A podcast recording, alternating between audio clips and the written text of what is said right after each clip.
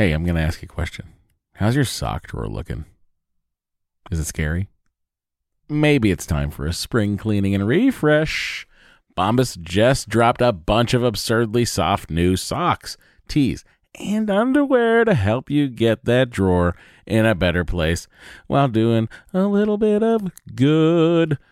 Look, when I open up my sock drawer and I see a clean pair of Bombas sitting on top, not only do my feet sort of jump for joy, but like I can't wait to get them on my feet because I know they're going to be cozy. I know they're going to be the best socks in the house. And I know that they're going to keep me going all day long. They've got some great details that have been obsessed over, including the honeycomb arch support, which I love. Anti-blister tabs, which I also love. What that is, it's a little bit of the heel that goes up a little, just a smidge higher, like in a whatever the perfect amount higher is. That's how high it goes. Bombas has figured this out. And they've got cushioned footbeds that feel like little pillows on your feet. Not to mention the buttery soft tees and underwear with no itchy tags. Oh, I hate an itchy tag. And Bombas is like, don't worry about it. We do too. And look, the best thing about Bombas is that when you purchase an item, Bombas donates an item. That's right. Every time you buy their socks, tees, or underwear, you're also donating essential clothing to someone facing homelessness. To date, Bombas has donated over 100 million clothing items and counting. I mean, Bombas can make returns easy as well. I don't know why you'd return anything because what? But they do have a 100% happiness guarantee. So if the dryer or your dog eats a sock, or if you're unhappy with your purchase for virtually any reason, they'll do whatever they can to replace it and make it right. Bombas has a spring collection out right now. That means new colors and new fun. That's right. They have garden party socks that bring the party to your feet. They got stripes. They got florals. They've got vintagey colored rib socks. You know, those like, you know, stripes on the top of it. It's like, well, hey, look at me. I'm a vintage soccer player or track person. They've got those too.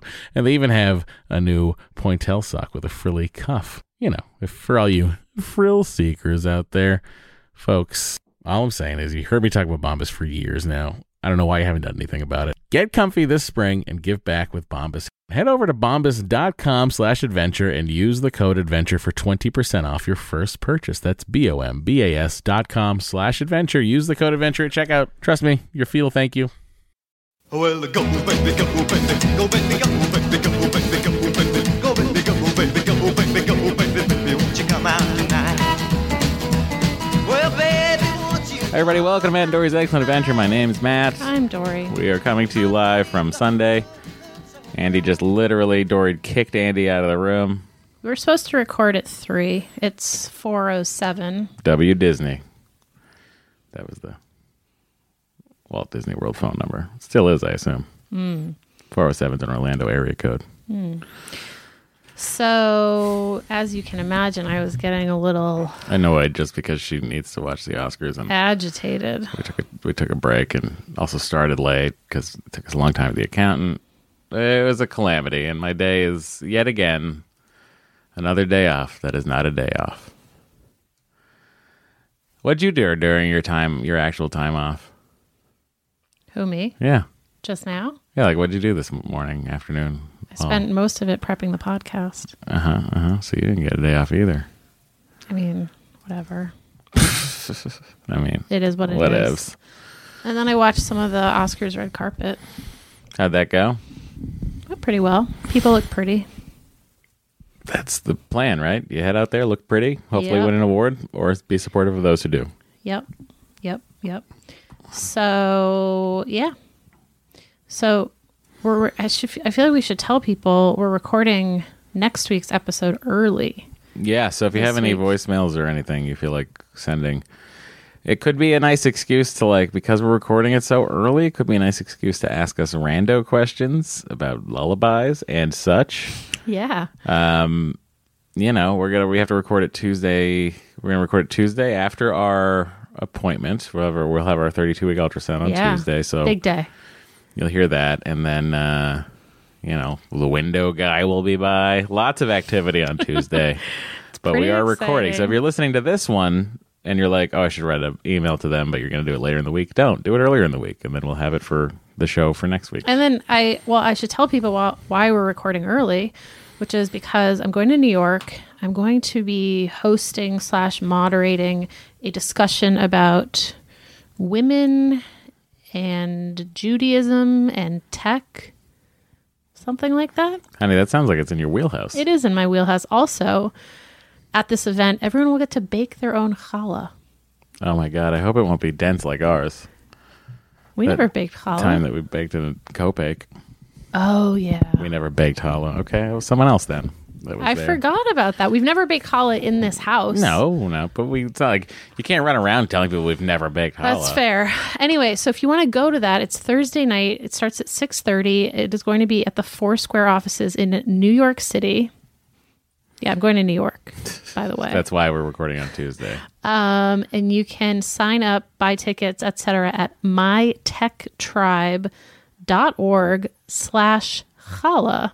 That's no way. mytechtribe.org/challah. And if you use the code Friends of Dory, you will get 10% off. Nice. Be a friend of Dory. Yeah. It's pretty cool. And a member of the tribe. Yeah. It'll be fun to see people. It's open to all. You don't have to be Jewish or a woman or even interested. But if you want to know how to bake challah, I mean, challah transcends all tribes. Yeah. So I think it'll be fun. Thursday night, 6:30, Foursquare offices. I think they're in Flatiron somewhere. Flatiron, so like 19th Street? 19th, 20th, yeah, something like that. Sure. You've spent a lot of time there. I've spent a lot of time over the entire island of Manhattan, weirdly. I really have spent a lot of time in Manhattan. I've spent a lot of time in Flatiron. For someone who never lived there. That's true. I've spent a lot of time in Manhattan. You have indeed. Anyway. Yes. Otherwise. Update on anything? Do you want to update anyone on Thanksgiving? Did we even clue them in on last week's Thanksgiving debacle? It was too traumatizing. It was so traumatizing. That we couldn't even handle it. Dory, middle of the Star Trek podcast, I cut it out, so you can't hear it. But there was a point where we stopped the podcast and come back. I had to cut out Dory yelling and screaming into a FaceTime conversation. And I was like, what is... And I had to stop the podcast because I heard my wife go, what the fuck? She never says it. I don't say that very often. All right, I got to stop this and head out there. And then I see that she's FaceTiming with everybody except Karen and Steve. Yeah. As the Thanksgiving plans were being argued about in fucking February. Correct. This is why I don't understand the Shafrir modus operandi. Anyway. So for the last 4 years, all I've wanted to do was go to Las Vegas for Thanksgiving. It is too much for my family to do. So we are not going anywhere. However, they are coming to Los Angeles. When asked on this FaceTime, Matt said that he didn't care and that he can go to Vegas anytime. I can. And so it was really whatever would stop the arguing. That was my main number one goal. Okay. So now... but I have, as they know, I've been talking about going to Las Vegas for Thanksgiving for literally 3 years. We can go next year. Sure. We will. Great. It'll be great. Okay. But I'm just saying. I know. So here's the thing, guys. The family, and I mean everybody, except for Karen and Steve, did not want to stay in an Airbnb in Las Vegas because they wanted to be on the strip. Correct. At the casino. With five small children. Uh-huh. So instead of having the choice of the activity of possibly spending some time at a casino, they wanted to be there the whole time at the casino, which did not interest Dory. No. So. Or Karen. Right, whatever. I mean, look, my point is they have no problem staying at an Airbnb in Los Angeles. So that's what's happening. We are staying put. They are coming here. Everybody wins but me. All right, what's next? Here we go. Matt's the victim once again. Look.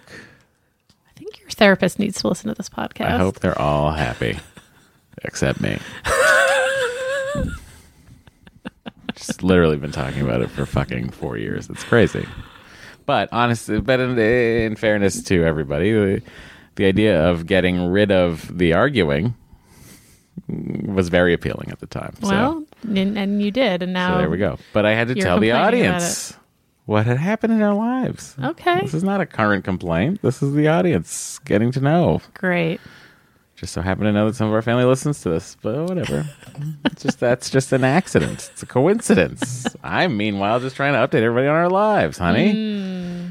All I wanted for 3 years was to go to Las Vegas, but here they come in, swooping with their angry FaceTimes. Oh my God. This is a problem when you have someone who is a people pleaser. You're married to a people pleaser who can't articulate what they actually want. No, I can. In the moment. I can, but I will take the least path of least resistance. You are, but then feel like a martyr for doing it. Yes, that is exactly what you do. Yeah. You're not equipped to... I want to please people, but I also want everyone to do what I want to do. But also at the same point, like, I just get annoyed when people don't do what I would do. Right. Also, yeah, maybe you're just not equipped to hang in an argumentative Jewish family. No. I guess not. Anyway. All right. That's a fun update, right? Yeah, it's really fun. What else do we have? We've made no long progress story short, on the house. I'm probably going to be the one who ends up having to cook Thanksgiving dinner again. You said you want to go to a restaurant. Year. I do, but then I was like, but immediately after that I said, oh no, but there'll be 5 fucking children. And I said, pain in the ass. Why don't we get it from somewhere and bring it to the house? And you didn't like that idea. No, I don't want anyone having to work on Thanksgiving. Oh my God. I'll do the work. Do you guys see what I'm dealing with here? And then we're gonna hear about it for the next year about how Matt had to sacrifice his Thanksgiving. Well, look, I cook it every year, so. And it's delicious. Whatever. Much better than anything we could do. No, you guys could handle it. You're a smart group. Book smart, not stove smart. Correct. Anyway, what's up? What's happening now? We've made no progress on the house. In fact, I feel like it's gotten worse. We've made negative progress on the house. That's accurate. I would say that's accurate. Yeah. Well, and also I've been working. You have been working a ton. Like, you've been working 7 days a week. Constant. Yep. And in fact, this morning I got up at 6 a.m. and went and laid down on the couch because I couldn't sleep. I was uncomfortable. Mm-hmm. This is true. I haven't been getting a ton of sleep. I've been working every day. Yesterday, I was podcasting from 11 to 5 or 6. Andy Secunda ruins Matt's life. But Matt also brings it on himself. It's not that Andy ruins my life. It's the amount of time Andy and I spend podcasting ruins my weekends. But I'm looking forward to, work's going to be wrapping up soon, and then he doesn't have to ruin my weekends anymore. Great. He can make my middays full. Oh, boy. Bo had an appointment with his behaviorist. Bo had a Tuesday appointment. Well, let's talk about it. What was the verdict? The verdict was he's doing well.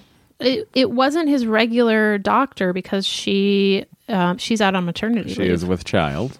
Yeah, so it was the other doctor, and I didn't know how he would react to her because he's never actually met her. Right. And he was totally fine. Cool. So that was cool. And we got to show off his muzzle skills. How's he doing with the assistant there? Oh, Amy? Yeah. He likes her now. Oh, good. No, as long as she doesn't brandish the clipboard. Yeah.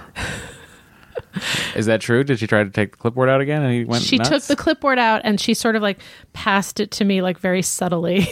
She was like, I know he doesn't like clipboards. Such a diva. He is a diva. But...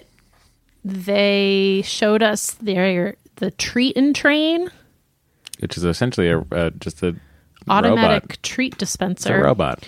So we introduced it to him at the vet, At first, he was a little like, what? Because it makes a noise. Yeah. And then he was like, oh, this thing gives me treats. Okay. And I used it with him for some confinement training the other day, which went pretty well. Except after probably 10 minutes, he was ready to get out. And he started ignoring the treat and train. That's, I think next time it'll be okay. He'll be better with it. Yeah. But yeah, they said he was doing well, but they were also like, you should really set up the nursery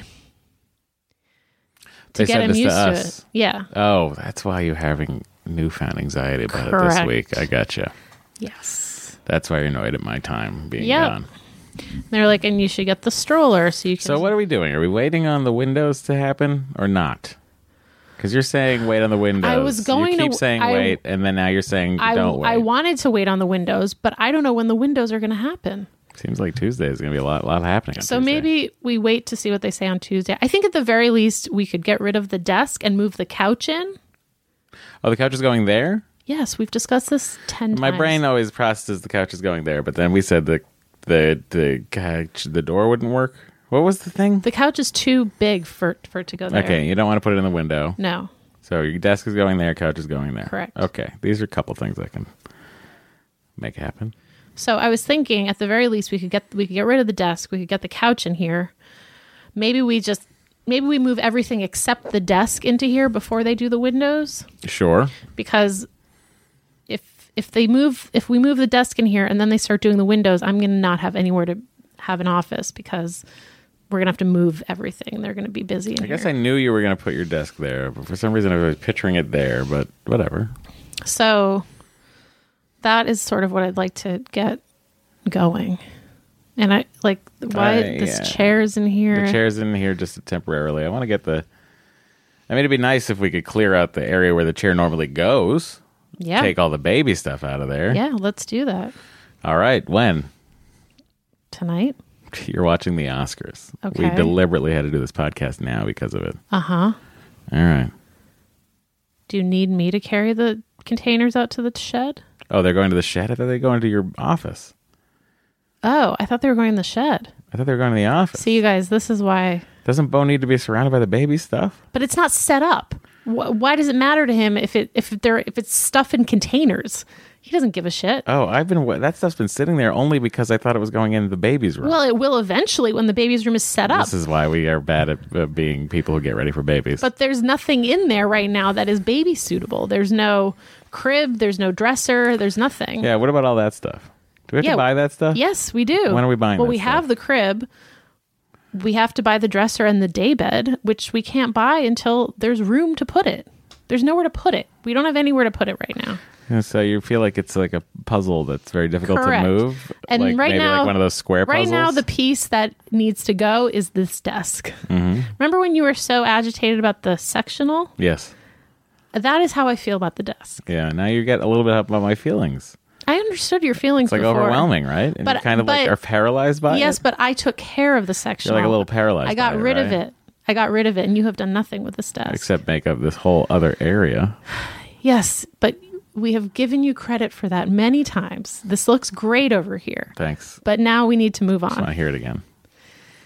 I just like a little validation every now and then as the victim. You need constant validation. Just a thank you. I just need thank yous. Oh, we need a treat and train for you for validation. Need a treat and train for me that just says thank yous and like a note that says I appreciate you from anyone. Yes. Everyone in my life, I need a note that says I appreciate you. Yes, you need, and you just need that constant. I need to set it. No, I just need it once an event, once a thing. Every time I do something, I need something that says, you know what? Thanks, Matt. Matt, I appreciate not from you. I don't, yours would be fake because we're talking about it right now. So, but I do appreciate you. Mm-hmm. Get over yourself, girl.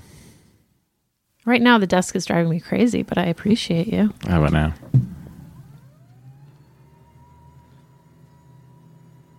Wait, what's the matter?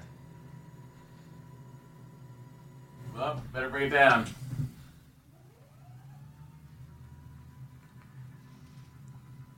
As you're wondering, I have raised and lowered my desk that has the microphones attached to it. Oh, now it's too low. Wow, that was fun. No, this is fine for me. I'm going up a little bit. Right. All right. Oh, it's like having an automatic microphone. Now I feel like I'm too high. Well, that's on you. No, you put it up higher. Sure. I didn't move it. Anyway. That's where we're at. My therapist gave me the name of a handyman. I have a lot of stuff that I would just like done that I can't do myself because I just don't have time. Anyway, let's not talk about it anymore because it's all we're talking about right now. Okie doke. Anything else happening? Nope. Oh. Well, let's keep talking about that other thing then. No. Yeah. I would just wish I felt like doing stuff right now other than the fact that I really had to go to the bathroom for like 55 minutes. I've been podcasting for 3 hours and 35 minutes straight. Anyway, what's happening next? We got to remind people to leave their Apple Podcast reviews. Yeah. If you haven't done that, what's wrong with you? Leave your Apple Podcast reviews. You can also join our Facebook group. It's at facebook.com/groups/excellent adventure. And our website is excellentadventure.com. And we have a Patreon, patreon.com/excellent adventure. Our Twitter is @excellentpod. Our email, doriandmatt@gmail.com or mattanddory@gmail.com. Our phone number is 413-461. Baby. Baby. So. Now that that's out of the way, what else is happening here? Oh, there's not a ton of names this week. That's good. You don't evenly distribute them, huh? I try to, but like February, because it's a short month, I tend to front load because sometimes, like, I feel like in short months, we've ended up with like 200 names at the end, and that's always bad. Interesting. So yes, short names this week. Yeah. So we can get right into it if you want. Sure. Happy to. Remember last week someone recommended the Wonder Weeks app? Yeah, I wrote it down. Here's on my Post-it right there. Yeah, so... Someone says no? We heard from a bunch of people that it's bullshit. Oh. Jenna says, just FYI, I never found them to correspond to my baby and then found out they've been disproven. And Wikipedia informs me that... The Wonder Weeks is the English translation of the Dutch book Oi, ik groei, literal translation, I am growing, by former professor Frans Pluij. Wait, former professor? Was he disbarred from professing? Who knows? Originally published in 1992, it has been republished several times with an updated version published in 2017. It describes the theory that cognitive development of babies occurs in predictable jumps. However, a follow-up study by Pluij's PhD student, Carolina Deweert, failed to find any evidence of predictable leaps. Despite this, the book continues to be popular, and the publisher has produced a mobile app based on the book. I've now seen people refer to Wonder Weeks as basically as accurate as a horoscope. All right, so you've looked into it. Yeah. Someone liked it and it helped them. And, yeah. It's the same thing with horoscopes. It might help you. Correct. All right. This next email is from Anonymous. Dory, this is more of a question for you. Firstly, thanks a lot for talking about safe sleep and also giving information about the Safe Sleep Facebook group. I take pride in all things science, but still was aware... I think she means wasn't aware of safe sleep habits and products and definitely going to be following it. Maybe she meant was aware. Mm-hmm. Anyway, what I would like to know is what are your plans for baby Myra's sleep situation? Initially in bassinet and then to crib or directly to crib. I also noticed that though you are against rock and plays, rightly so, you have the Bjorn bouncer in your registry. What are you going to use the bouncer for? There's not much difference between, at least in my understanding, a rock and play and bouncer. Would be nice if you could also talk about other products you decided not to use because of safety and what are you going to use? Carriers, bouncers, pack and play, etc. Secondly, though you've been talking about it in various episodes, can you give me a complete rundown of the prep/class/information sessions you have attended or are planning to attend? First aid, car seat safety, birthing from within, etc. How much has your doula participated so far? We are around 6 weeks behind you with our IVF daughter and quite frankly overwhelmed with all the things. Oh, and to give Matt some comfort about family being away. We have no close or extended family here, and our immediate family is all in India, 22 hours flight with no one planning to come and very few friends around us. Mm. It feels about the same. Best anonymous.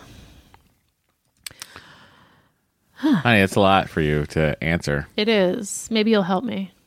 I'd like to help you, but I really am trying to distract myself so that I don't think about my insides blowing up.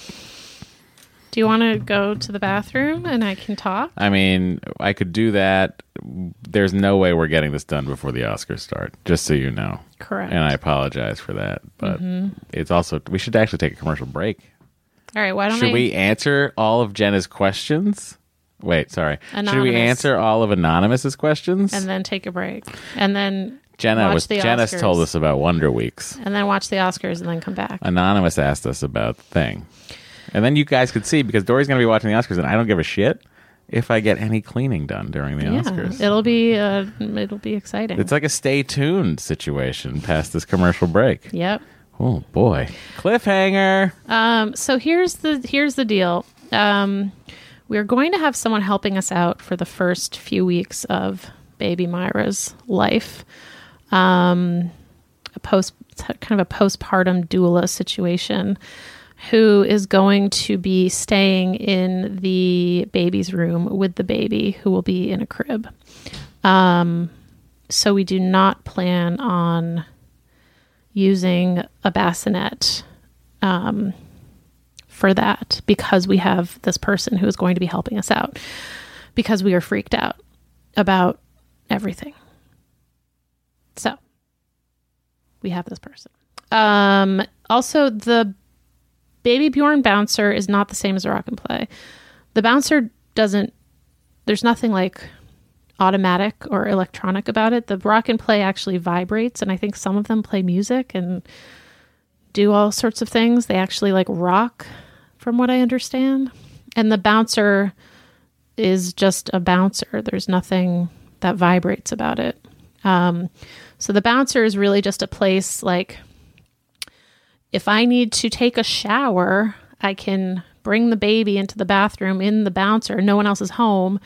And I know that it's a safe place to keep the baby strapped in the bouncer while I shower. For example, that is a use case for the bouncer. So that's kind of the idea behind the bouncer. Rundown of all the prep and classes and information sessions. So let's see. We did an infant first aid and CPR class, which we both found extremely helpful. Very glad we did that. We did a tour of the hospital, the labor and delivery ward, which I also found very useful, just to kind of get a sense of, of what to expect and where to go, and just get a little bit more familiar with what was going to happen. So I didn't feel like I was going in totally blind. So I think most hospitals offer that. I would definitely take advantage of it. It was free. It was great. We did a day-long childbirth class. We did like the accelerated one, which was a full day. I think a lot of places will offer them like 3 nights or something, but we just decided to get it all done in one go. Also found that very helpful. So I'm glad we did that. We also did an orientation for Rye, which is just kind of, parenting method. RISE stands for Resources for Infant Educarers, and their headquarters is in LA, but I believe they have affiliated centers all over the country. And we went to an orientation there just to kind of see what it was all about and see if it was something that we wanted to do. And we decided we did. And so we have signed up for a 3-class series called Before Baby that kind of both preps you for newborn life and introduces you to the Rye methods. So that will start in a couple of weeks. 2 weeks. I think it starts in 2 weeks, and it's three nights. And then our doula is coming over at the end of March to do her kind of childbirth prep session, and that'll be a couple hours. But yeah, we haven't really been in touch with the doula much since the initial meetings, and we had her come over and meet Beau a couple times, which went well. And so then we're like, all right, we're good. Like, we can wait until, I think it's like 36 weeks that we'll be doing this session with her. So yeah, I guess it kind of sounds like a lot, but it's not that much. Oh, and I did go to, there's a place in LA called the Pump Station that has breastfeeding support groups and other classes and meetings for new moms and second time moms. And I'm going to be doing a new moms class with them when the baby's like 6 weeks old. It's like a mommy and me kind of thing. Anyway, I went by there the other day to get some nursing bras, and they told me that a couple weeks before my due date, I could come to, they have these breastfeeding support groups on Tuesdays, and that I should just come to one and just kind of hear what people are talking about and ask any questions that I might have. And so I think I'm going to do that also. So yeah, I mean, you could do all of those things. You could do none of those things. You could do more of those things. Like, I think it's just totally up to you, like how much you feel like you want to prepare to the extent that you can. I think, you know, at the end of the day, there's only so much you can do. I've not read many books. I'll tell you that. I've only read one pregnancy book, Expecting Better, and I haven't read any like, here's what to expect your first year. I think I'm going to read the what to expect your first year book, but otherwise, I don't know if I'm going to be doing much reading of books. We'll see. Who knows? All right. Well, now we're going to take a short break, and we will be right back. Ryan Reynolds here from Mint Mobile. With the price of just about everything going up during inflation, we thought we'd bring our prices down. So to help us, we brought in a reverse auctioneer, which is apparently a thing. Mint Mobile Unlimited Premium Wireless. How to get 30, 30, how to get 30, how to get 20, 20, 20, how to get 20, 20, how to get 15, 15, 15, 15, just $15 a month? Sold! Give it a try at mintmobile.com/switch. $45 up front for 3 months plus taxes and fees. Promo rate for new customers for limited time. Unlimited more than 40 gigabytes per month. Slows full terms at mintmobile.com. Hey, I'm going to ask you a question. How's your sock drawer looking? Is it scary? Maybe it's time for a spring cleaning and refresh. Bombas just dropped a bunch of absurdly soft new socks, tees, and underwear to help you get that drawer in a better place while doing a little bit of good. Look, when I open up my sock drawer and I see a clean pair of Bombas sitting on top, not only do my feet sort of jump for joy, but like, I can't wait to get them on my feet because I know they're going to be cozy. I know they're going to be the best socks in the house. And I know that they're going to keep me going all day long. They've got some great details that have been obsessed over, including the honeycomb arch support, which I love. Anti-blister tabs, which I also love. What that is, it's a little bit of the heel that goes up a little, just a smidge higher, like in a whatever the perfect amount higher is. That's how high it goes. Bombas has figured this out, and they've got cushioned footbeds that feel like little pillows on your feet. Not to mention the buttery soft tees and underwear with no itchy tags.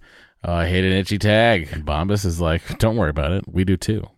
And look, the best thing about Bombas is that when you purchase an item, Bombas donates an item. That's right. Every time you buy their socks, tees, or underwear, you're also donating essential clothing to someone facing homelessness. To date, Bombas has donated over 100 million clothing items and counting. I mean, Bombas can make returns easy as well. I don't know why you'd return anything, because what? But they do have a 100% happiness guarantee. So if the dryer or your dog eats a sock, or if you're unhappy with your purchase for virtually any reason, they'll do whatever they can to replace it and make it right. Bombas has a spring collection out right now. That means new colors and new fun. That's right. They have garden party socks that bring the party to your feet. They got stripes. They got florals. They've got vintagey colored rib socks. You know, those like... you know, stripes on the top of it. It's like, oh, hey, look at me. I'm a vintage soccer player or track person. They've got those too. And they even have a new pointelle sock with a frilly cuff. You know, if for all you frill seekers out there, folks, all I'm saying is you heard me talk about Bombas for years now. I don't know why you haven't done anything about it. Get comfy this spring and give back with Bombas. Head over to bombas.com/adventure and use the code adventure for 20% off your first purchase. That's BOMBAS.com/adventure. Use the code adventure at checkout. Trust me, your feel, thank you. Well, we watched the Oscars. And by we watched the Oscars, I mean Dory watched the Oscars. I sure did. Dory Shafrir's Oscar review coming at you. I didn't see Green Book. We have it available to watch whenever you want. I can't weigh in, but it seemed odd to me that it... I mean, I guess it wouldn't have been my pick. I loved The Favorite. I was glad Olivia Colman won Best Actress. Mm-hmm. But I felt like beyond that, it didn't really get the recognition it deserved. Interesting. Well, there's always next year. No, honey, they can only be... Nope, there's always next year. Maybe next year it'll win Best Picture. Oh, no. Maybe Disney will do an animated version, because they like to turn animated things into live action things. Oh, that's a good idea. Did anything get cleaned while you were watching? Yes. Matt got rid of most of his desk. That's right. Yay! That's right, everybody. Where's that chair you didn't want in here? It's back in the living room. What? Bo already sat in it. He's loving it. He was like, oh, my chair's back. Yep. How do you feel? A little less overwhelmed right now? I do. I feel so much better, actually. This was really yeah. Now you can just look at a blank space, and you don't have to look at a thing. Yeah. How are we going to move my couch? With the furniture movie things I got. And another human being that isn't you. Because it's fucking 900 pounds. It's really heavy. It's a sleeper. Ugh. So it's extremely heavy. If you are a friend of Bo and can stay the night, you're going to love the fact that we have two sleeper sofas. So if Andy and Kate ever need to spend the night, that's it. Yep. Both of them could stay on these sofas. Yeah. Yeah, I feel like we're making actual progress. You brought a bunch of stuff out to the shed? No. Oh. I didn't bring anything out to the shed yet. Where did those containers go? They went out to the chairs. Oh, they'll go in the shed last. Okay. That's what I'll do tonight. Okay. We can't leave those outside. No, I know. They're baby stuff, honey. Yeah. It'd be crazy to leave it outside. Exactly. What are we? Outdoor babies? Mm. Can we have an outdoor baby? Like, you can let the baby outdoors and then, you know, it might come back at night. Oh, like an outdoor cat? Yeah. Well, there are in Los Angeles outdoor nursery schools. That just function outside? Yeah. That's terrible. There's such bad air quality out there. I think there's one in Griffith Park. There's one in like Elysian Park. And they like do foresty things. Sounds fun. It sounds kind of fun. I'm not going to lie. Maybe we should go. Yeah. See if they'll watch us for a day. Do you think Bo could come? Yes. Okay. All right. I'm glad we updated everybody on that. Yeah, wait, did you do any, you broke down some boxes. I broke down all the boxes that were in the living room. Yeah. So I feel like we made some actual progress here. I made the progress. You got to watch the Oscars. I stamped all your residuals checks, most of which were for 73 cents. The Writers Guild of America West, the other day they sent an envelope everybody. That cost them $7.35 to mail. I opened it up. And inside of it were 64 checks, totaling 63 cents. So, checks for a penny or checks that say void. Way to go, people that are somehow still streaming at midnight. Yeah, thanks, everyone. Every time you stream an episode of At Midnight... Enjoy your topical... Matt Myra. No, every time 100,000 of you do it, You got a penny? Then I'll get 2 cents. But a penny will go to taxes. No, that can't be right. Oh, it is right. 100,000 people for a penny? 2 pennies. That can't be right. Honey, it is. It's digital streaming. Oh, my God. You guys got a bad deal. We're lucky we get anything. Talk to the SAG about it. Oh, boy. All right. I'm going to play voicemail. Yes. Here we go. Oh, I don't have the voicemail thing. That's just strange. You're usually ready for such a thing, honey. I am. I'm sorry. It's okay. You're stepping on the cable. In the meantime, while you're waiting to get ready to play a voicemail, here we go. Oh, she's already ready. Hey, guys. This is Jason, Friendly Neighborhood, board-certified pediatrician. Wow. Just sort of, I've been listening to podcasts for a long time. I love it. The big thing is that a lot of research of what you need to be doing in terms of being new parents, I think will be very well facilitated by having a good pediatrician. So hopefully you guys are in the process of picking one of those out. You guys have gone through so much to have this little bundle of joy that it would be a shame if you kind of skimped on the back end. Unsolicited advice over. Thanks, guys. See ya. Bye. Thank you, Jason. Thank you, Doctor. Dr. Jason. Dr. Jason. Good advice. That is good advice. Dory has picked out the area in which our pediatrician is located. Yeah, I've picked out the practice, actually. One piece of advice I got from several people was, unless there's a compelling reason not to, proximity should be a huge factor in choosing your pediatrician, because especially in the first few months of the baby's life, you're going to the pediatrician so much. Is that true? Yes. How many times in the first few months of the child's life? Is there like a, do you have to do like a 6 week? Yeah, there's like, yeah, there's like incremental check-ins. Yes, but it's like, you know. Boy, I hope Wonder Weeks, the baby app, has that information for me along with their development.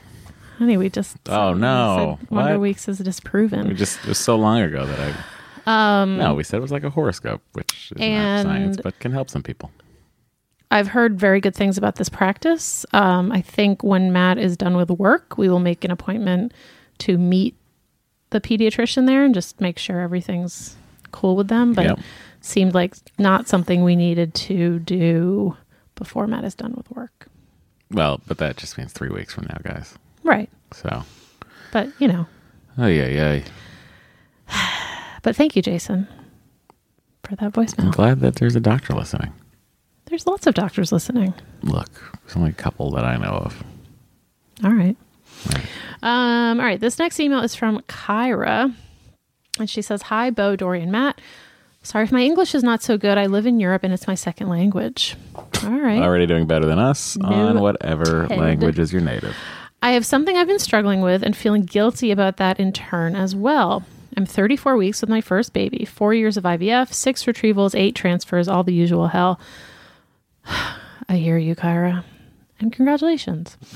So far, Kyra's completely perfect syntax. Totally. When I finally got pregnant, I was overjoyed, and that is pretty much carried through despite a tough first trimester and all the usual going to be a parent anxiety.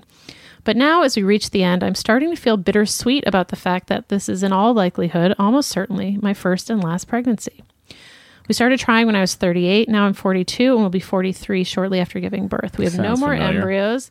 This one is the lone survivor, harvested 3 years ago. And even if we were to give the whole thing another try. Sounds very familiar. I know realistically the chance of getting viable eggs at 44, I'd have to wait at least 6 months post-birth. And then having a transfer take is next to zero. Never mind the risks involved in giving birth at 44 or 45. Honey, are you secretly writing this email? I am Kyra. I changed some identifying details, namely that I said English was my second language. Kyra Myra. I mean, we tried for 4 years for this little one, and I've been through too much to believe in miracles. Plus, our last 2 retrievals when I was oldest came up empty. Mm-hmm. The thing is, even though I thought I'd come to terms with all of this and was grateful, as you say on the pod, to have one baby, suddenly the fact that all these firsts are also lasts is really gnawing at me. I also so desperately want to give my child the blessing of sibling relationships that I've enjoyed so much. I'm one of 4 girls. I'm close to all 3 of them. I know we could adopt a baby or even an embryo, but that's not exactly an easy or cheap process either, and our age might count against us in both situations. I can't believe... But I think that having a newborn baby or a small child might count for you. I can't believe I'm complaining after finally reaching our goal, but the thought of having to choose between raising an only child or giving it a non-biological sibling feels like a Sophie's choice. Well... Sophie's choice was reverse. I wouldn't call it a Sophie's choice. Sophie had to make a bad other choice. Let's all just figure out when we're using the term Sophie's choice, what we're actually meaning. I think it can really only be used in one situation. I would have put the daughter on the train. Oh, boy. What?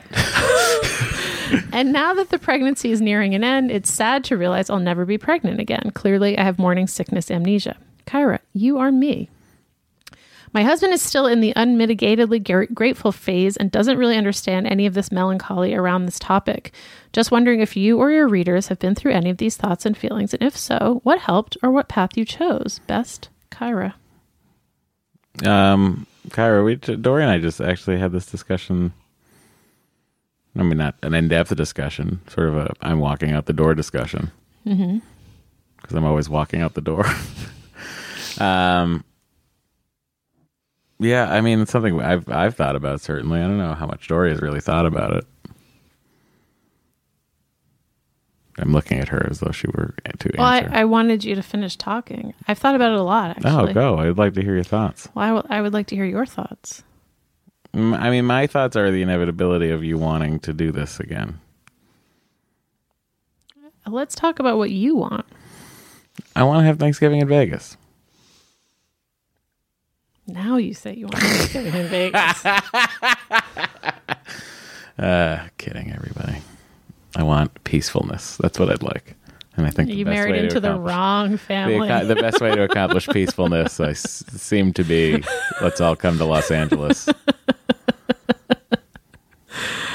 you were looking for peace, should we just pool our money together, siblings-wise, and buy a house in Vegas. Get your parents a bigger house in Massachusetts. We'd all just go there. Oh, boy. Anyway. Yeah,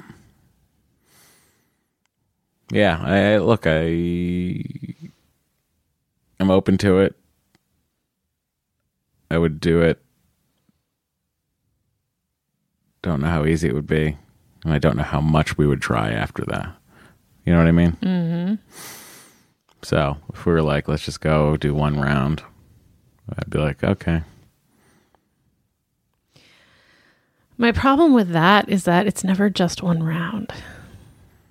No, I know, but our agreement with each other would be that. Okay. In my mind. But anyway, now over to Dory. But aside from that, like, does it make you sad to think that our child won't have a sibling, potentially? No. I didn't miss it. You were basically an only child. I mean, it was, 7 years difference. But yeah, I mean, look, I don't know. I mean, I'm sure you might. You're also not close with your siblings. Exactly. So I feel like you might feel differently. It does make me a little sad to think of our kid not having a sibling. Mm-hmm. But I also don't know if it's feasible to give him a sibling. Mm-hmm. So I'm torn. In the sense of, you're torn in that you don't know if you want to try? Yeah. And why wouldn't you want to try? Just because you wouldn't want to go through it again. Because it seems like pretty stupid. I mean, like, our last three rounds were essentially failures. Yep. So, and I'll be 2 years older. Yeah. And it just doesn't seem like there's a point. Yeah. So. I mean, we could go the egg donor round, too. We could go embryo adoption. Yeah, we could. There's many Would things. You be open to that? I don't know. I mean, it depends on, like, how much you wanted that. What about you? I am not the person who gets poked and prodded. This is a you thing. Yeah, but I still want to know what you want. I want you to be happy. No. That's a cop-out. So we could all end up in Los Angeles. That's a cop-out. For Thanksgiving. As long as everybody's happy. That's a cop-out. I mean, you know how disruptive it is. Again, it's not as disruptive to me as it is to you. I know, but it's disruptive to our family. I mean, the other thing I feel weird about is like having to go to the clinic with an infant. Mm-hmm. Also, like, I would probably want to go to a different clinic. Mm-hmm. In Colorado. Yeah. So that adds a whole other layer of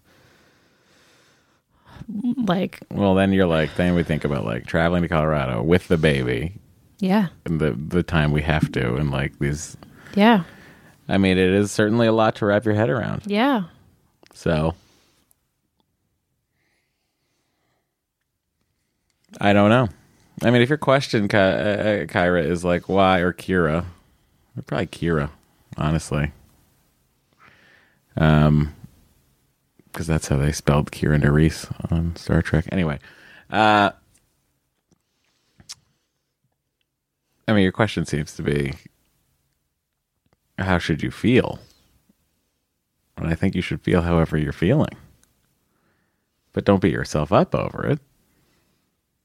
I also feel like I might feel differently once the child is born. Exactly. I mean, I leave the door open for anything. I could also be like, good God, this is miserable.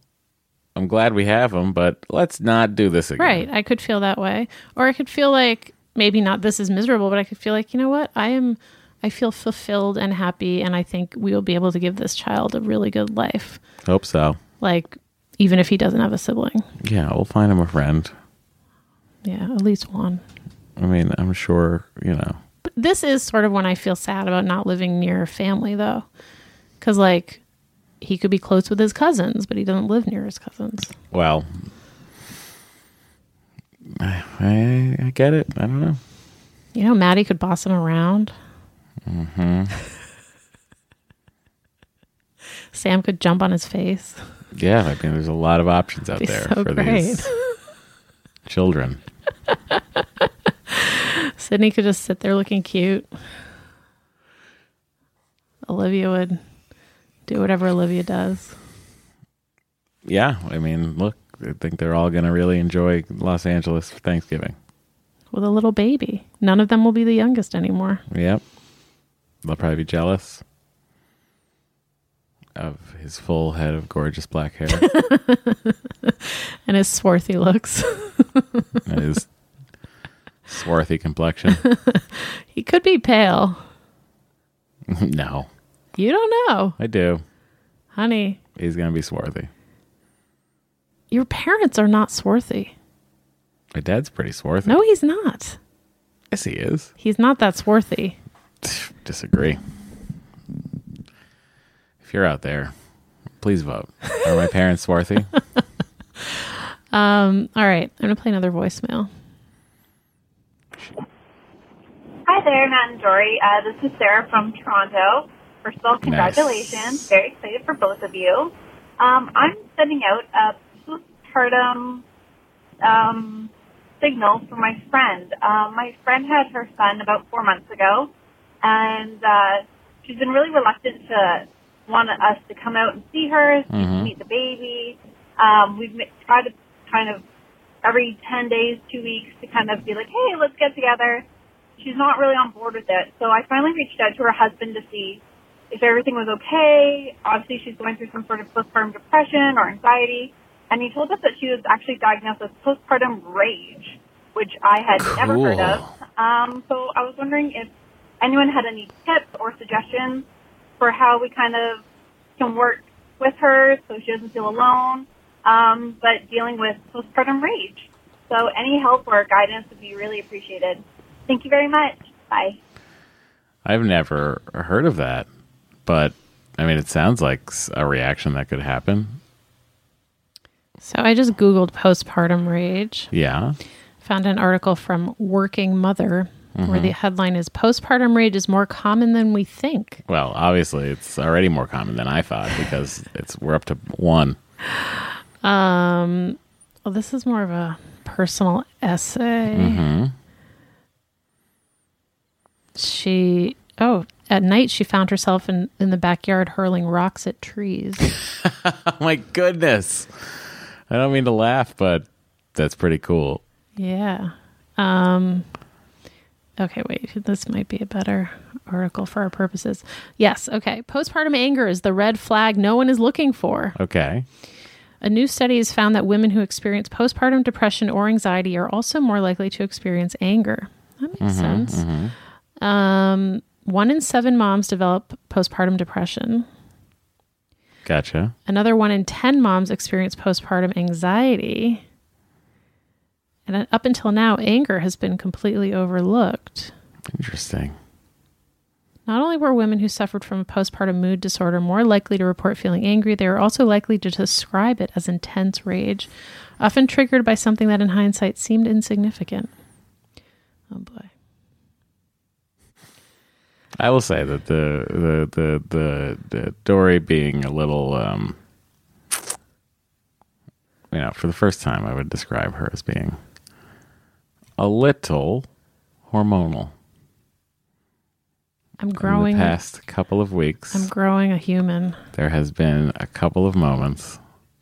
Wow, this article of led. What I would call prepartum rage. Mm-hmm.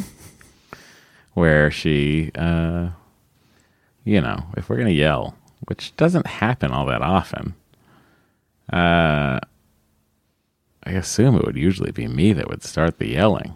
But lately, it's been Doshi. Today's parent needs to fix their website. Out of nowhere. Even, I will, quietly, try to tell her, I'm not mad, don't worry about it. And then I'll walk by her again, and she'll just start yelling about the thing we were talking about 3 minutes ago. And I'll just be like, okay. Anyway, that's a little insight into prepartum rage. I feel like I am susceptible to postpartum rage. Oh, no. Well, if you need to go out back and throw rocks, by all means. Where am I going to find rocks? We have a whole driveway that's made of rocks. Okay. In the case of postpartum rage, I often find that the anger is alerting us to feelings of being overwhelmed, resentment at not being appreciated or acknowledged by those close to us. Well, that I get. Isolation from our usual social supports, uncertainty about acclimating to our new life as a mom, and guilt related to our perceived failures in mothering. Mm-hmm, mm-hmm. And it generally comes with a sense of being out of control of your anger. It just doesn't feel like you, but you feel powerless to control it. Interesting. So... I think it's a good heads up on something to look for. Yeah. You say she's been really reluctant to want us to come out and see her and meet the baby. I didn't get a sense from this of how far away she is. Are they in the same city? I don't know. I don't either, but it sounds like it might be a short train ride. Yeah, not far. I feel like I need to defer to an expert on this. We are putting the signal out. Yeah, we're putting the signal out. I don't want to give you bad advice. Well, obviously. And I don't want to do something that will inadvertently be upsetting to her. So if you are an expert on postpartum rage, please get in touch. I think that's a very good bit of... interesting questions. How does that... He's swarthier than I am in that photo. Just pulled up a photo of my father at my preschool graduation. Getting a judgment call from Dory. I guess he is pretty swarthy. Yes, exactly. Because he's 100% not... He's 100%, Spaniard Cuban. He does have a thick head of black hair there. A thick Brillo pad of hair my dad had, yeah. And then here's the best picture of Dory right there. Oh, wait, how do you have that? I don't know. I think you sent it to me? I don't know. Can you send that to me? Do you not have this photo? I have it somewhere, but I don't know where. I think that was my general attitude. Seemed to be. Was your brother born at this point? I don't think so. Or he'd either just been... Could you be holding on? I mean, what is holding this? Holding a mitten. You're holding a mitten? Yeah, that's in a this mitten. Photo? We're looking at a photo of Dory as a very mitten. Young child. Pouting. Because I was like scrolling through to find a suitable photo of my father. By the way, that was the first one I could find of him in my youth. I think your next Throwback Thursday, though, should be this photo.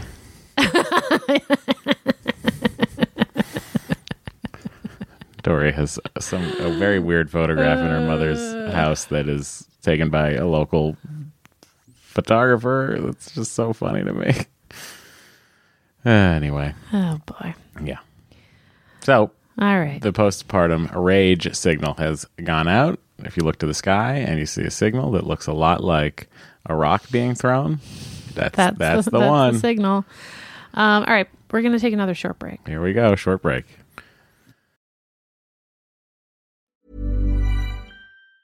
Ever catch yourself eating the same flavorless dinner 3 days in a row?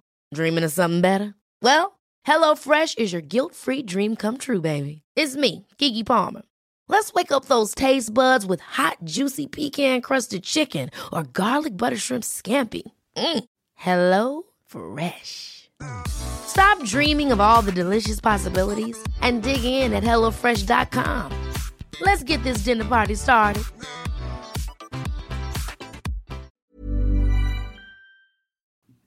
All right, we're back. We are back. We have an email from Keke, I believe is how her name is pronounced, from Hungary. She says, I've never written to a podcast before, but I finally have a story to share. We got one. On the topic of songs. Oh, okay. When my first daughter was born, I sang all kinds of songs to her, whatever came to mind. Folk songs, pop, rock songs, classic lullabies, both in Hungarian, my native tongue, and English.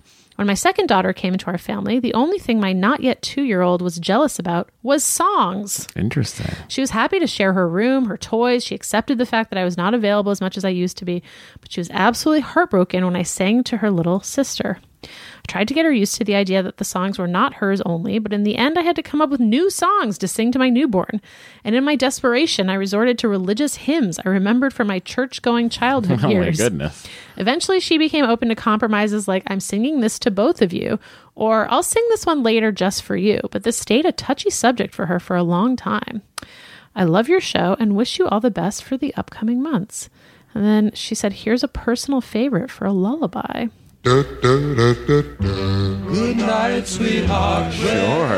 It's time to go. Good night, sweetheart. Well, it's time to go.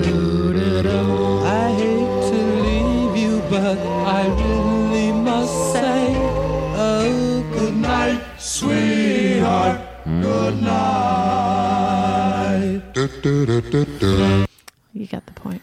I loved that. That is a great song. Yeah, doo-wop seems to be very nice for, you know. I'm going to add that to the lullabies playlist. Oh, there's a lullabies playlist. I thought the playlist you were talking about was your birthing playlist.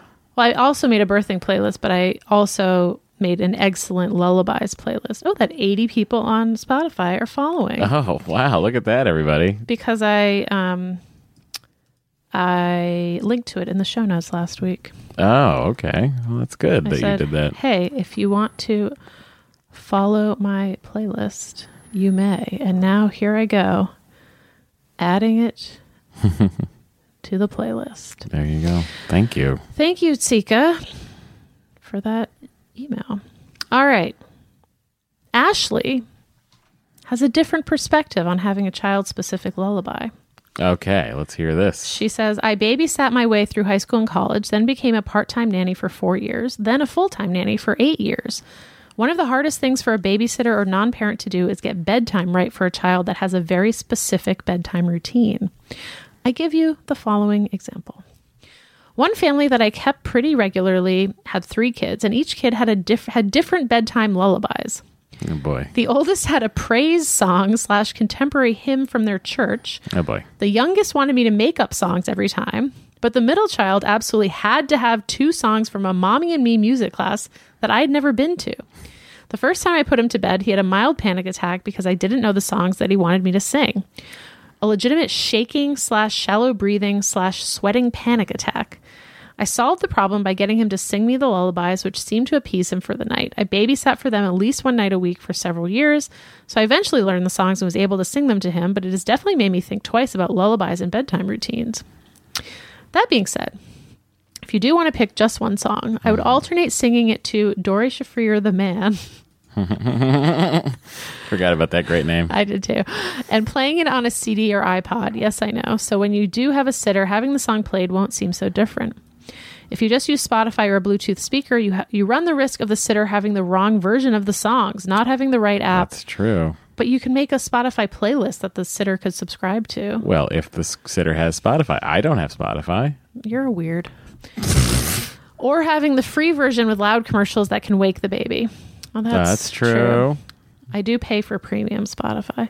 Making bedtime as seamless as possible, no matter who does it, is key. I took a little break from the podcast and Facebook group, but now that I'm caught up, I could not disagree with you more about Bake Off. Oh, was not expecting that turn. How dare you do this to me? The savory bakes are the ones that I'm always the most excited to try. Bullshit. This is ridiculous. The savory bakes are fucking garbage. All they should be basing their fucking bake-off championships on is not how well someone can pair curries with beans. They should be fucking baking. And I am talking sweet bakes. I need sugar in there. And if they're testing people on a savory bake, they should only be judged on the goddamn crust. Ashley, you really struck a nerve. It's just like, you know, this is not the Great British Cooking Show. It's the fucking Bake Off. Well, she says the large cakes look great, and I'm sure they taste great, but I want to make savory pies, breadsticks, and crackers. Yeah, that's you. Breadsticks and crackers are fine. That's fine. It's when they're like filling shit with like... Ugh, forget it. I can't even. Good luck and happy babying, Ashley, who is 15 weeks pregnant with her first science baby. Swarthy? That does not look swarthy to me. Well, private first class Myra over there. Interesting. Interesting, guys. Congratulations, Ashley. I'm glad you have your science baby. Ashley, congratulations, and I'm sorry that my husband had to really get on you about this. No, I just didn't care for it. Anything you were saying about the Bake Off. Everything else was delightful. Mm. All right. I'm going to play voicemail while you're still raging. Hey, Matt and Dory. This is Sinead in Los Angeles. I'm calling for two reasons. First, I want to hop on the gratitude bandwagon. You guys got a lot of nice messages last week, and I just wanted to express my thanks for the podcast and the Facebook community. When my husband and I were diagnosed with infertility last year, it was just such a comfort to learn about your experience and find the folks on Facebook. That group is awesome. The podcast is an awesome resource. So thank you for that. And my second question, since you guys have moved into pregnancy land, is about baby's last name. I know you guys have talked about first names, but I'm curious, how have you or how will you decide about baby's last name, given that you both have different last names? And my husband and I have kind of been kicking the can down the road, and it looks like it might be a long road, so we probably have plenty of time. But I kept my maiden name when we got married, and my husband has a long hyphenated last name. So let's say if my last name is Goodman, his last name is like Smith-Davidson. So it's very long, and I wasn't going to triple hyphenate. So just curious from you guys, or for couples who have two different last names, how did you decide what last name your kids will get? And bonus points if anyone out there has dealt with a hyphenated name and has any creative ideas. So thanks so much for the podcast. Hope you guys are doing well. Bye. In the great tradition of the Steinberg Shafriers, Dory Shafrir, Myra, the man, Dory the man.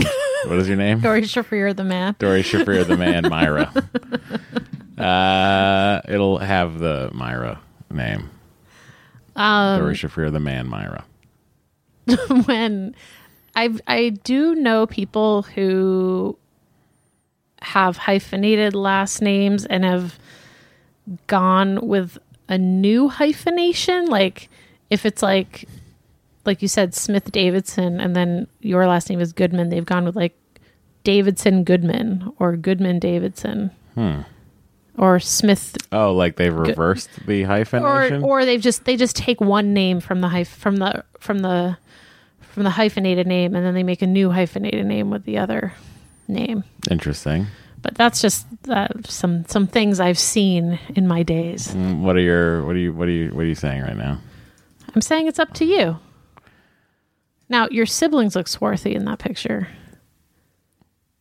Your brother looks really swarthy. My brother's very Italian looking. He is. And actually your hair looks lighter than everyone else's hair in that picture. Weird, right? Yeah. Jet black, I'm telling you. And your sisters look darker. But your brother looks very, very swarthy. Yeah. We're a swarthy bunch. We're Myra's. Look out, world. Here comes another one. Oh boy. Yeah, yeah,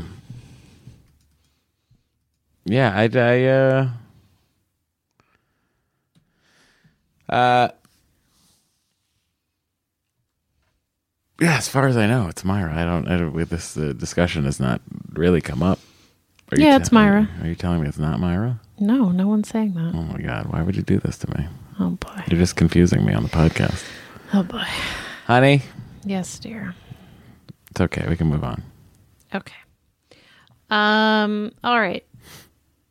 Here's another email. Hey guys, longtime listener, first time pauser. A question for Matt. Yes.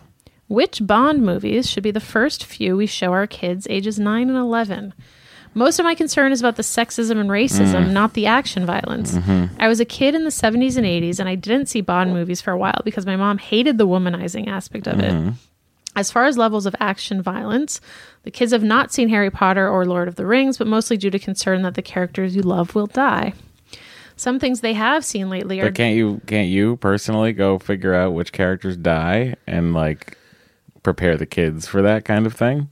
Also, Harry Potter, the main characters are fine. You just lose it. Never mind. I don't want to spoil it for anyone who might be listening. Who might be 15 years late on spoilers. Yeah, or if they're like waiting till their kid's like 5 or whatever to get, I don't know. All right. Some things they have seen lately are Drunken Master, most Star Wars movies, Thor Ragnarok, and Monty Python and the Holy Grail. Oh, they've seen Ragnarok. The violence factor is fine for them. So, look, the least womanizing of the Bonds is probably your... Daniel Craig. I would show them Quantum of Solace. He... just sleeps with Strawberry Fields, and but that's real boring. So it's probably not a good one to introduce him to. It's a tough question. Start out campy. Show him Moonraker. They'll be too young to get the name Dr. Holly Goodhead.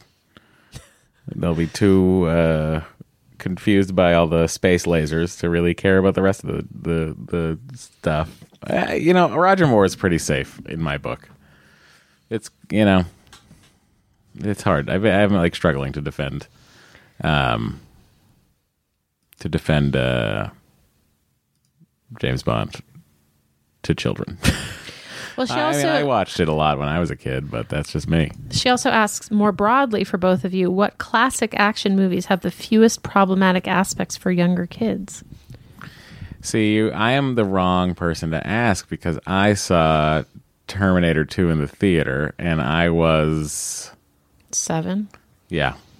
What year did it come out? 91? I think 90, 91, something like that. Yeah. So, and I was...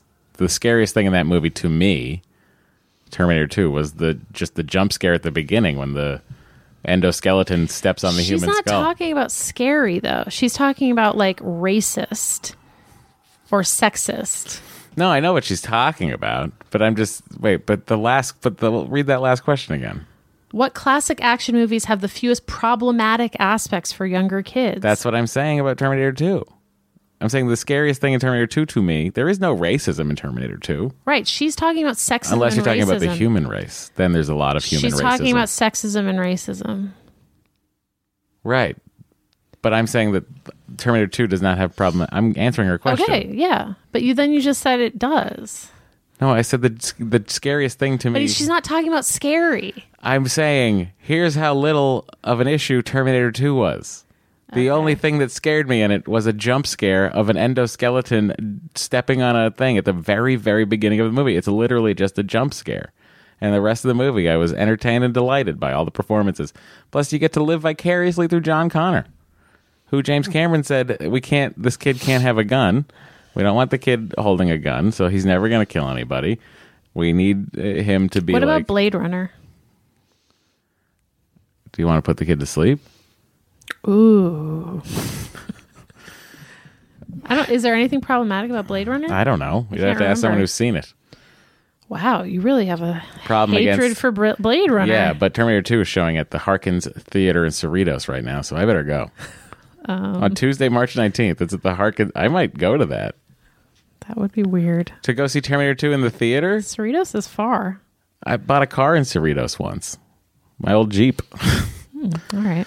But yeah, I mean, look, I watched a lot of... That's what I'm saying to this person who asked the question is I watched a lot of action movies as a kid. Mm-hmm. I watched a lot of Schwarzenegger movies. I watched a lot of... Right, but she's asking here's what I'm saying. I turned out fine. Okay, but different time. But this is someone who's trying to... But I am very of this time. You're not getting what she's asking. But what she's asking me, what is not problematic, and what I'm telling her is she's basically asking you what has aged well. Nothing. Okay, then there's your answer. Then the answer is nothing. I mean, Terminator 2 is fine. It's a robot fighting another robot. Okay. With a strong female character, maybe skip the licking of the face of Linda Hamilton, but that guy gets his comeuppance immediately. But, it's so, I don't know. Star Trek II, The Wrath of Khan, you could show them that. You should have Star Trek. Star Trek is, there's no, they're very good at teaching people to not be problematic. She also says, no one else ever says this, but I got into listening to you guys because I enjoy Matt when he is on Doug Loves Movies. Oh my God, I'm the Leonard Maltin champion. Sam Levine, John Hamm, Matt Myra. Epic battle to block Sam Levine from winning. And we achieved it. Good job, everyone. Okay. But yeah, I mean, it's just like, as far as what James Bond movie to show the kid, I don't know what you want to show the kid. Oh, start the kid with a James Bond video game. Goldeneye or something. If you have an N64, if you don't, it's just like the entryways into this stuff. I just watch all this stuff on VHS. I mean, I had Pulp Fiction when I was 11, so, I think Dory and I might run into some disagreements about what the kid can see. Pulp Fiction? Yeah. I disagree. I think it's aged fine. Really? Yeah. All right. She also wants to know, do you guys like Wilco? The song My Darling is a beautiful lullaby. Wilco's one of these blind spots I have in music. I love Wilco. Dory, do you like that song? And Jeff Tweedy is a convert to Judaism. Jeff Tweedy, big. He likes a Waterloo guitar. I know all about Jeff Tweedy's guitars. I like Jeff Tweedy. Me too. All right, here is a voicemail. Hi, Matt and Dory. This is Erin from Memphis. I was calling because I'm just getting caught. I was just on my Iceland honeymoon and getting caught up on the last three episodes. And I heard you multiple times playing Walking in Memphis. As someone that lives in Memphis used to work downtown Memphis, you might get sick of that song. I've heard it probably upwards of 500 times just from living in Memphis. And is that really a thing you play? It's not a terrible song. I don't know if it bears that many listens.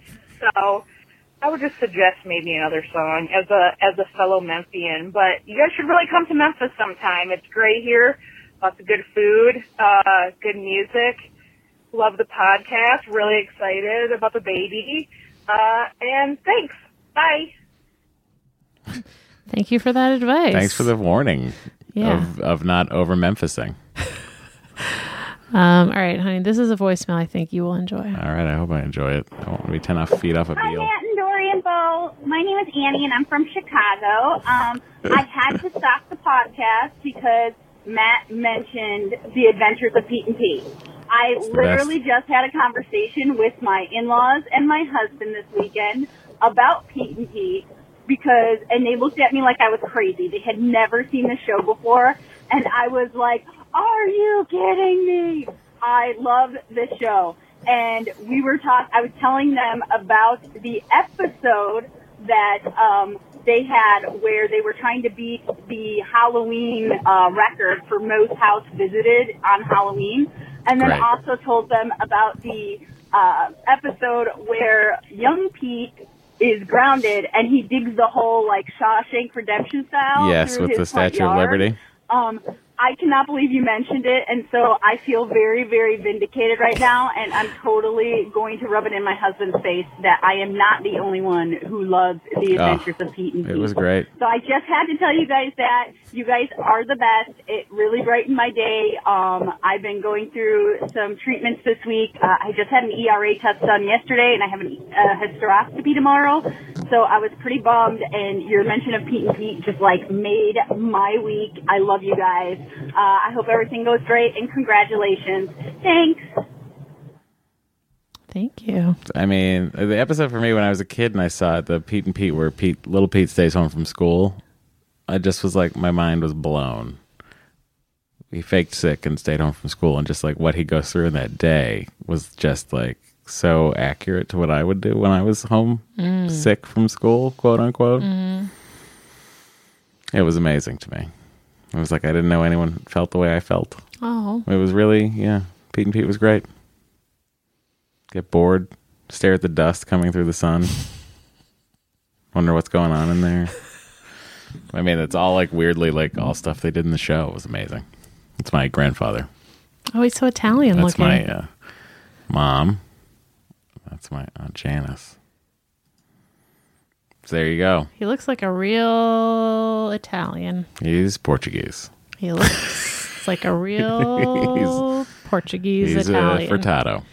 My grandmother was Pinocchio. All right. We just have a couple more emails. This one's from Katie. Thank you for also liking Pete and Pete. You get me, people. She says, I'm one of those people who don't have kids or plans to get pregnant, but love hearing your banter, and I love learning new things, even about IVF and pregnancy. Mm-hmm. Matt, your Teddy Ruxpin experience was so familiar to me. I was an 80s child and loved my awkward Teddy Ruxpin with the tape deck in his back? In his back, yeah. That's where the tape deck is. I didn't take his eyes out, but at some point I took his lower jaw off. Oh, boy. What a weirdo. Sure. And then had this creepy bear that would talk without having his mouth to speak with. I don't know what was up with me or Matt destroying Teddy Ruxpin in one piece at a time, but couldn't stop laughing hearing the story. Thank you for all you two do, and welcoming us into your lives, Katie in Burlington, Vermont, with 1,600 square feet, a husband, and our lovable dog. How many acres? Yeah, I mean, look, I think we all, this is the kind of thing that Pete and Pete was great at. The thing I just did with the Teddy Ruxpin, like, oh, someone else did that. Oh, yeah, Ruxpin. Sure. Mm-hmm, mm-hmm. Yeah, I really can't. I didn't have a Teddy Ruxpin. I can't stress it enough how wonderful Pete and Pete was. I'm singing its praises. I'd like our kid to see that at some point. Okay. I don't know how old he'd have to be. How old are kids when they start getting things? Like 8? I don't know if that's true, though, because I used to watch, like, Carson. So. When you were how old? I mean, he went off the air in 91. So you were 8. I was born in 83. So you were 8 when he went off the air. Oh. Okay. You're so mean about the 8 years old. Why can't you absorb things earlier? I don't know. I guess you can. Why are you so mean about it? We also got an email from Jessica who says, as a Michigander, thanks for the Shinola shout out. Michigander. My second transfer that resulted in twins fell on my 38th birthday, and I got a Shinola watch as my poke present for months of fertility treatments. Oh, I didn't know that was a thing. It's a beautiful watch. A poke present? Should I get you a poke present? Too late. Oh. You can get me a push present. People do that. No, that's not happening. Oh. I've already discussed it with my push people. Who's that? Frank. Who? A guy I made up just now. It's one of my push people. It's weird. All right. Maybe Lollipop would be a good one. Guess I'll get my own push present. I'll just play this for them. No, perhaps I passed judgment too quickly here. This may have some merit in it. It's filled with old standards. It's got someone to watch over me, all of me.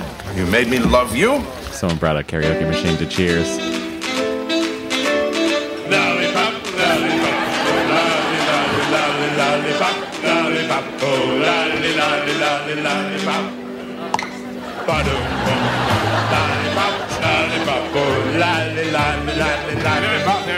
How does this song end? I don't know. I think it just kind of keeps going till one of us drops.